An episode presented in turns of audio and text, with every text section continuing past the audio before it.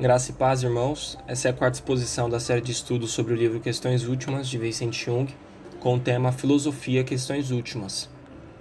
Vincent Jung introduz sua abordagem às questões últimas, citando uma experiência do escritor Fred Huon, extraindo do seu livro Show Me God, que enquanto se preparava para a publicação de seu livro, ele organizou um encontro com vários executivos de marketing que eram especialistas na área de publicação religiosa.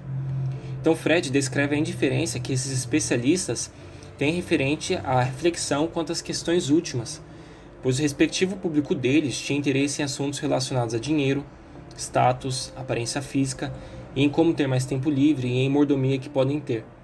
As pessoas não querem a verdade. Elas querem seguir a tendência, serem admiradas, ter poder e mais popularidade.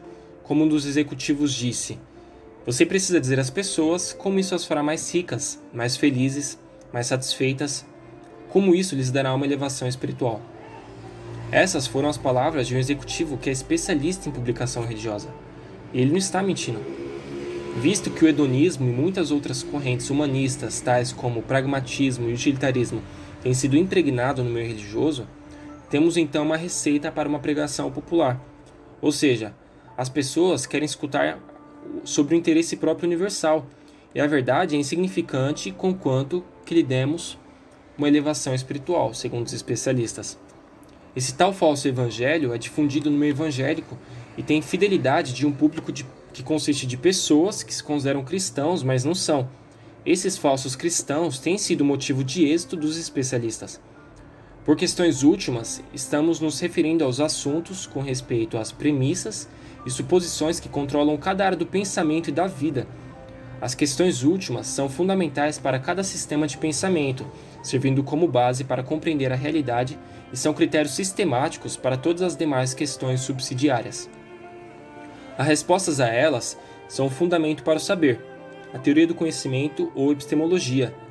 Visto, visto que o conhecimento tem a ver com o que é conhecer, o que pode ser conhecido e como conhecemos, então requer um padrão de crenças verdadeiras e justificadas. Isso deve partir de um primeiro princípio que deve se auto-justificar e, portanto, não pode ser autocontraditório e acabar colapsando em um ceticismo completo. Esse axioma tem que abraçar um conteúdo proposicional que satisfaça sistemática e logicamente assuntos últimos, que incluem metafísica, teologia, epistemologia, antropologia, ética e soteriologia, entre outros. Além das proposições mais centrais não poderem conflitar com as proposições circunvizinhas. Ou seja, por necessidade lógica, para satisfazer todos os requerimentos do saber, devemos assentir com a infabilidade e inerrância bíblica, revelada pelo Deus cristão como padrão epistemológico verdadeiro. E visto que o cristianismo é exclusivista, logo todos os demais sistemas de pensamento não cristãos são falsos por necessidade lógica.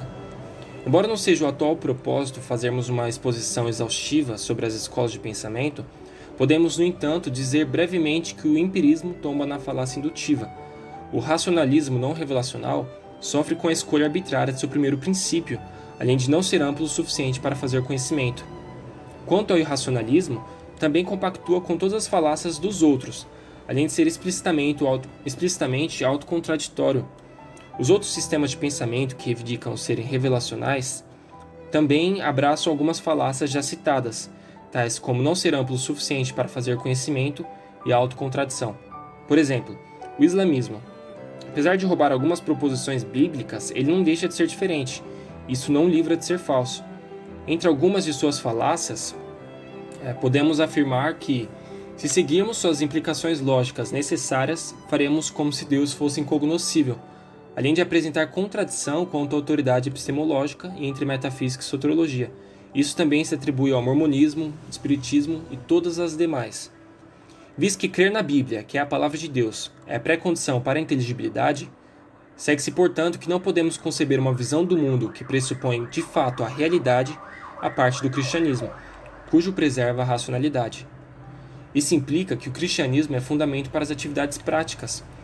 Dado que nossas ações são execuções ulteriores a uma volição puramente mental e que o cristianismo unicamente responde satisfatoriamente às questões últimas, e portanto é pré-condição para a inteligibilidade, segue-se que as atitudes só têm sentido quando de antemão são deliberadas por uma visão de mundo cristã.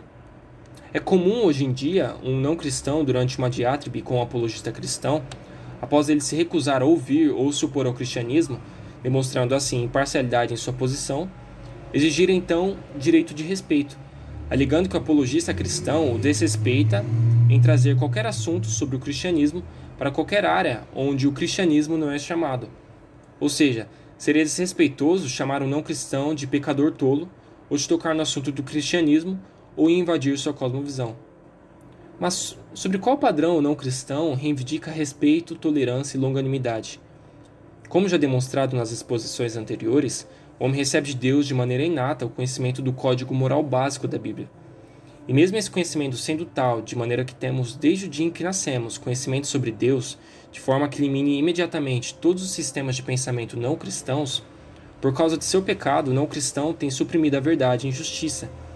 E posto que a sociedade extraiu do cristianismo valores éticos como de respeito, civilidade pacífica e direito à vida, pois em outras sociedades o direito à vida era banalizado, não cristão precisará do padrão em virtude cristã de respeito, tolerância e longanimidade. E mesmo que o não cristão não possa justificar sua exigência com um padrão moral objetivo, ele não poderá tergiversar com subjetividade, como o senso comum. Como diz Yuri Shen em seu artigo Engolindo Cosmovisões. Abre aspas.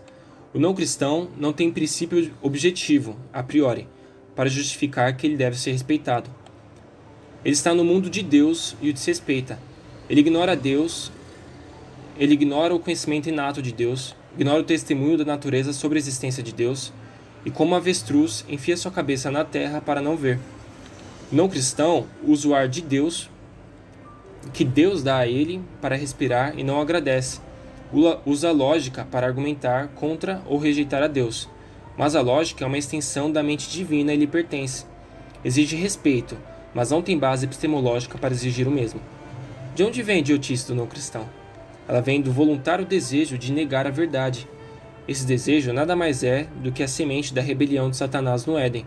É um frontal desejo de negação de Deus, independência divina. Então ele não tem padrões objetivos nenhum. Toda sua exigência é subjetiva.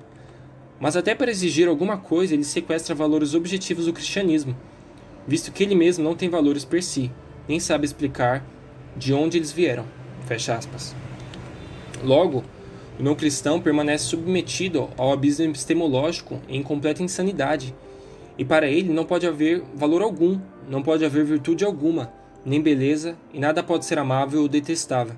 Então ele não pode reivindicar o direito de não ouvir o evangelho. Não obstante, o apologista cristão está cumprindo a lei divina de evangelizar e ensinar todas as nações. Algumas pessoas contentam-se em viver com as vontades animalísticas básicas, e outras, um pouco melhores, dizem que hão de postergar uma reflexão profunda aos assuntos. Mas a consequência não é melhor. Para alguém fazer esse adiamento, basta fazer a perigosa suposição de que não necessitam dessas respostas enquanto isso. Determinar algum objetivo para sua vida, tal como ficar rico ou se aposentar, implica que a pessoa já assumiu certo propósito para sua vida com uma série de muitas prioridades que está desinteressado às respostas das questões últimas. Todavia, se as respostas às questões últimas são fundamentais e, portanto, governam os assuntos subsidiários dentro da visão de mundo de alguém, sobre quais princípios essa pessoa opera até que pondere sobre as questões últimas? Alguém pode escolher adiar uma séria deliberação sobre Deus, pecado e salvação. Mas se há um Deus que responsabiliza o homem por adultério e roubo, então ele deve parar de trair a sua esposa e desviar fundos agora mesmo. Ninguém pode viver um dia sequer sem pressupor respostas às questões últimas. Se pensarmos profundamente o suficiente, percebemos que cada proposição simples que falamos ou cada ação que realizamos pressupõe uma série de princípios últimos interrelacionados, pelos quais percebemos e respondemos à realidade. Essa é a nossa cosmovisão. Logo, as questões últimas são inevitáveis até para aquelas pessoas que nunca as consideraram deliberada e seriamente porém, necessariamente fazem inúmeras suposições sobre elas. Então derivam suas posições sobre vários assuntos subsidiários baseados sobre as questões últimas, como quando inclui discussões sobre política e educação. Nós não podemos separar política de ética, nem, nem divorciar educação de antropologia, mesmo na ocasião da ciência. Todos os experimentos e hipóteses são derivados de um fundamento de uma cosmovisão, que prescreve seu lugar e suas limitações, ou seja, qualquer posição que tomamos assume algo sobre metafísica e epistemologia. Então, o fato das pessoas adiarem uma contemplação séria dessas questões é equivalente a decidir que, mesmo se suas pressuposições forem falsas, elas ainda agirão de acordo com elas durante a maior parte de suas vidas. Mas até então, sobre que base eles supõem que suas vidas são sequer dignas de se viver? Como já temos estabelecido, o não cristão está em um abismo epistemológico. Por consequente, ele não tem fundamento para o valor. Então, embora a cosmovisão cristã tenha uma resposta para o direito à vida, uma cosmovisão naturalista não tem nenhuma defesa contra um convite a suicidar-se. Pelas teorias humanísticas, a humanidade eventualmente se tornaria extinta. E por que ele se preocuparia com o que acontece com a humanidade? Mas Gênesis 1:28 diz: Sejam férteis e multipliquem-se, encham e subjuguem a terra, dominem sobre os peixes do mar, sobre as aves do céu e sobre todos os animais que se movem pela terra. Agir por suposições últimas falsas e injustificadas, na maior parte ou em tudo na vida, é arriscar viver em vão. E o cristianismo também ensina sobre uma vida futura e um julgamento final. Em Hebreus 9, 27 diz: O homem está destinado a morrer uma só vez e depois disso enfrentar o juízo. Portanto, não somente as pessoas devem estabelecer essas prioridades em suas mentes, mas elas devem fazer delas sua principal prioridade imediatamente começar a pensar sobre elas. Elas não devem postergar até que elas tenham gasto a sua vida e realizando muitos planos fúteis baseados em pressuposições injustificadas.